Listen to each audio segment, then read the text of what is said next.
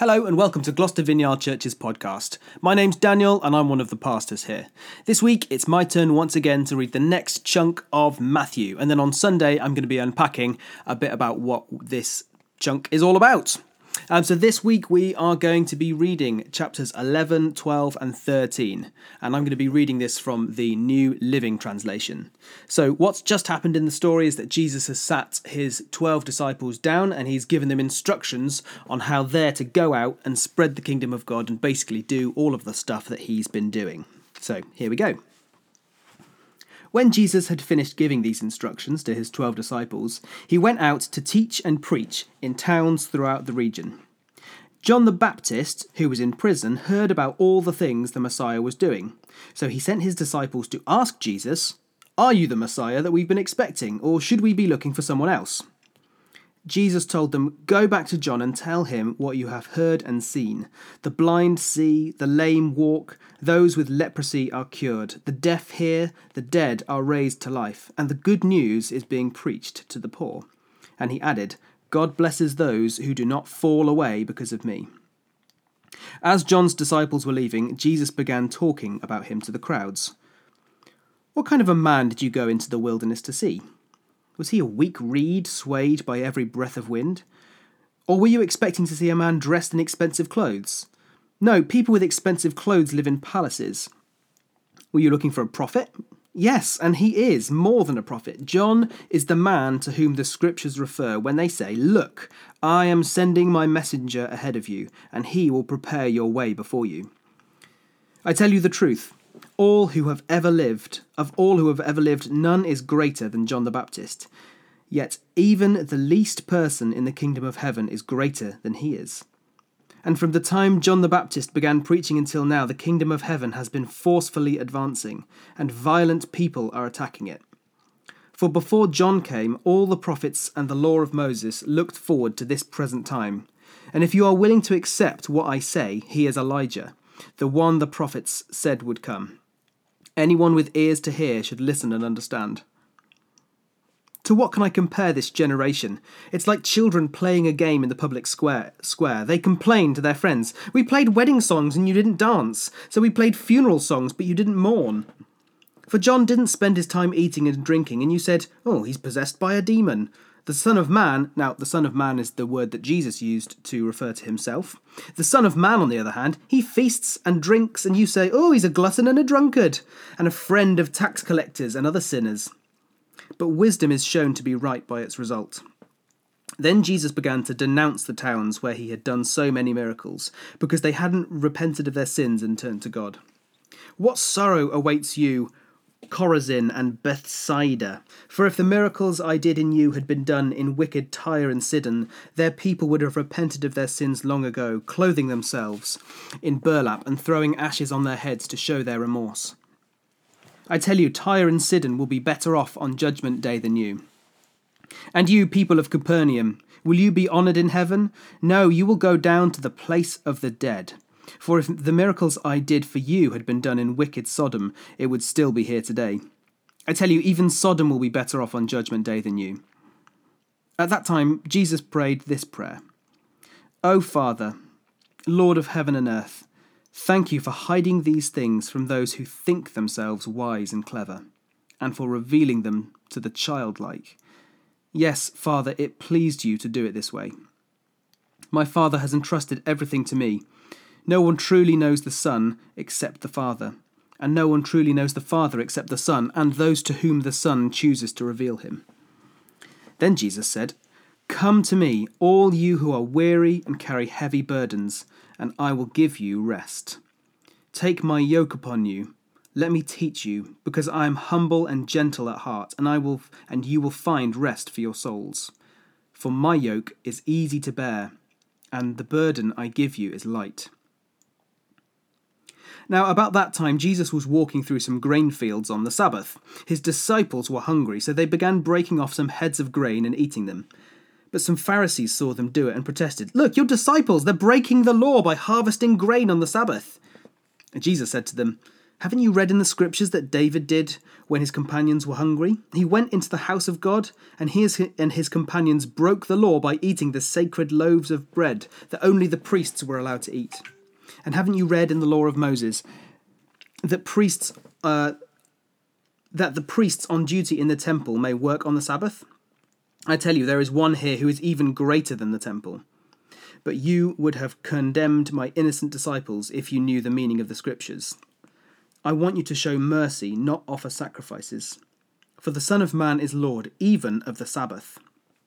Then Jesus went over to the synagogue, where he noticed a man with a deformed hand. And the Pharisees asked Jesus, Well, does the law permit a person to work by healing on the Sabbath? They were hoping that he would say yes, so that they could bring charges against him. And he answered, If you had a sheep that fell into a well on the Sabbath, wouldn't you work to pull it out? Of course you would. And how much more valuable is a person than a sheep? Yes, the law permits a person to do good on the Sabbath. And then he said to the man, Hold out your hand. And so the man held out his hand, and it was restored, just like the other one. Then the Pharisees called a meeting to plot how to kill Jesus. But Jesus knew what they were planning, so he left that area, and many people followed him. He healed all the sick among them, but he warned them not to reveal who he was. This fulfilled the prophecy of Isaiah concerning him. Look at my servant who I have chosen. He is my beloved, who pleases me. I will put my spirit upon him, and I will proclaim justice to the nations. He will not fight or shout or raise his voice in public. He will not crush the weakest reed or put out a flickering candle. Finally, he will cause justice to be victorious, and his name will be the hope of all the world. Then a demon possessed man who was blind and couldn't speak was brought to Jesus. He healed the man so that he could both speak and see. The crowd was amazed and asked, Could it be that Jesus is the son of David, the Messiah? But when the Pharisees heard about the miracle, they said, No wonder he can cast out demons. He gets all of his power from Satan, the prince of demons. Jesus knew their thoughts, and he replied, Any kingdom divided by civil war is doomed. A town or family splintered by feuding will fall apart. And if Satan is casting out Satan, he is divided and fighting against himself. His own kingdom will not survive. And if I am empowered by Satan, then what about your own exorcists? They cast out demons too, so they will condemn you for what you have said. But if I am casting out demons by the Spirit of God, then the kingdom of God has arrived among you. For who is powerful enough to enter the house of a strong man and plunder his goods? Only someone even stronger, someone who could tie him up and plunder his house. Anyone who isn't with me opposes me, and anyone who isn't working with me is actually working against me. And so I tell you, every sin and blasphemy can be forgiven, except blasphemy against the Holy Spirit, which will never be forgiven. Anyone who speaks against the Son of Man can be forgiven, but anyone who speaks against the Holy Spirit will never be forgiven, either in this world or in the world to come. A tree is identified by its fruit. If a tree is good, its fruit will be good. If a tree is bad, its fruit will be bad. You brood of snakes, how could evil men like you speak what is good and right? For whatever is in your heart determines what you say. A good person produces good things from the treasury of a good heart, and an evil person produces evil things from the treasury of an evil heart. And I tell you this you must give an account on the day of judgment for every idle word you speak. The words you say will either acquit you or condemn you. One day, some teachers of religious law and Pharisees came to Jesus and said, Teacher, we want you to show us a miraculous sign to prove your authority. And Jesus replied, Only an evil, adulterous generation would demand a miraculous sign. But the only sign I will give them is the sign of the prophet Jonah. For as Jonah was in the belly of a great fish for three days and three nights, so will the Son of Man be in the heart of the earth for three days and three nights. The people of Nineveh will stand up against this generation on Judgment Day and condemn it, for they repented of their sins at the preaching of Jonah. Now someone greater than Jonah is here, but you refuse to repent. The Queen of Sheba will also stand up against this generation on Judgment Day and condemn it, for she came from a distant land to hear the wisdom of Solomon. Now someone greater than Solomon is here, but you refuse to listen. What an evil spirit. When an evil spirit lives in a person, it goes into the desert. I'm going to start that again. When an evil spirit leaves a person, It goes into the desert, seeking rest but finding none. And then it says, I will return to the person I came from. And so it returns and finds its former home empty, swept, and in order. And then the spirit finds seven other spirits, more evil than itself. And they all enter the person and live there. And so that person is worse off than before. That will be the experience of this evil generation. As Jesus was speaking to the crowd, his mother and brothers stood outside, asking to speak to him. Someone told Jesus, Your mother and brothers are standing outside and they want to speak to you. Jesus asked, Who is my mother and who are my brothers? And then he pointed to his disciples and said, Look, these are my brother my mother and brothers. Anyone who does the will of my Father in heaven is my mother and my sister and my brother. Later that same day, Jesus left the house and sat beside the lake. A large crowd soon gathered around him, so he got into the boat then he sat there and taught as the people stood on the shore. He told them many stories in the form of parables, such as this one. Listen, a farmer went out to plant some seeds. As he scattered them across the field, some seeds fell on the footpath, and the birds came and ate them. Other seeds fell on the shallow soil with underlying rock. The seeds sprouted up quickly because the soil was shallow, but the plants soon wilted under the hot sun, and since they didn't have deep roots, they died. Other seeds fell among thorns that grew up and choked out the tender plants. Still other seeds fell on fertile soil, and they produced a crop that was 30, 60, even a 100 times as much as had been planted. Anyone with ears to hear should listen and understand. His disciples came and asked him, Why do you use parables when you talk to the people? And he replied, You are permitted to understand the secrets of the kingdom of heaven, but others are not. To those who listen to my teaching, more understanding will be given, and they will have an abundance of knowledge. But for those who are not listening, even what little understanding they have will be taken away from them. This is why I use these parables. For they look, but they don't really see. They hear, but they don't really listen or understand.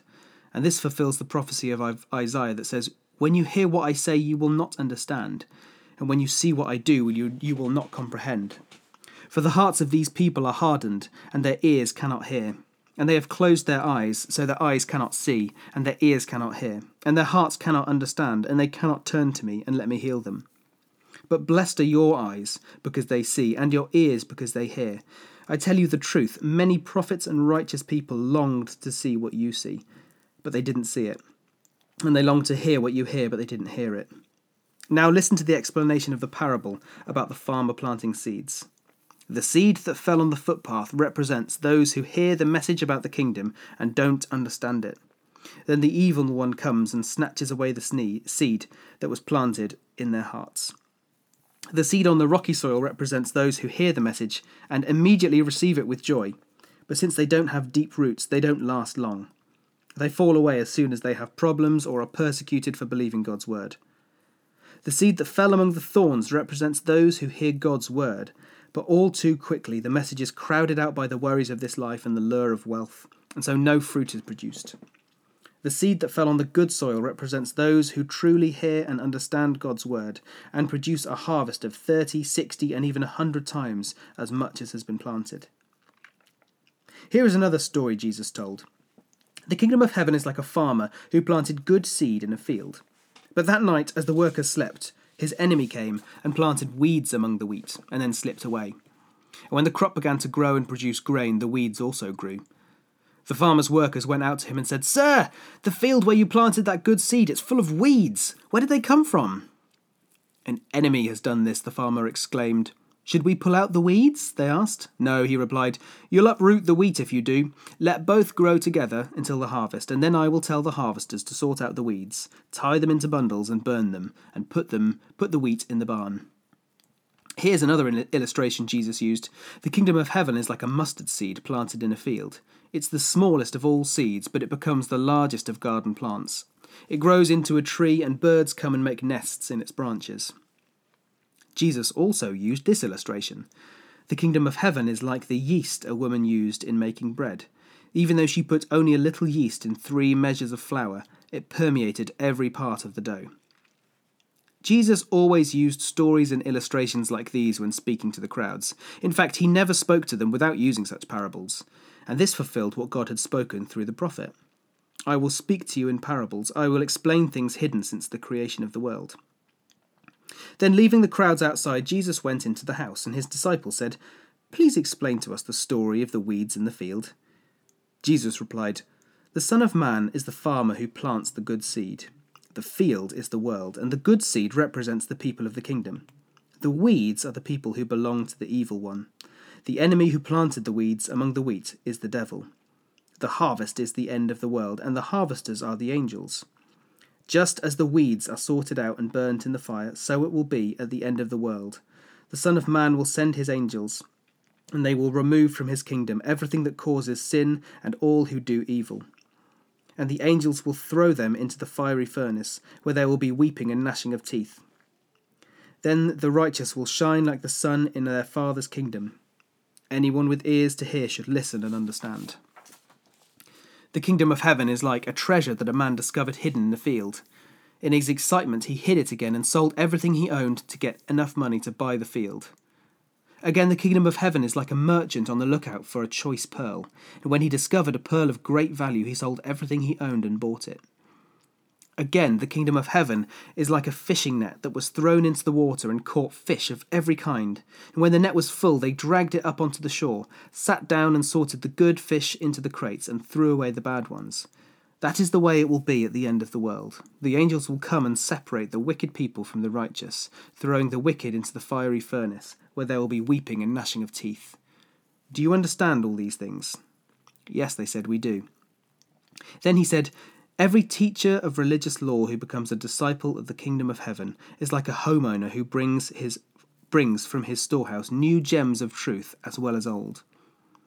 And when Jesus had finished telling these stories and illustrations, he left that part of the country. He returned to Nazareth, his hometown. When, when he taught there in the synagogues, everyone was amazed and said, Where does he get this wisdom and power to do miracles? And then they scoffed. He's just the carpenter's son. And we know Mary, his mother, and his brothers, James, Joseph, Simon, and Judas. All his sisters live here right among us. Where did he learn all these things? And they were deeply offended and refused to believe in him.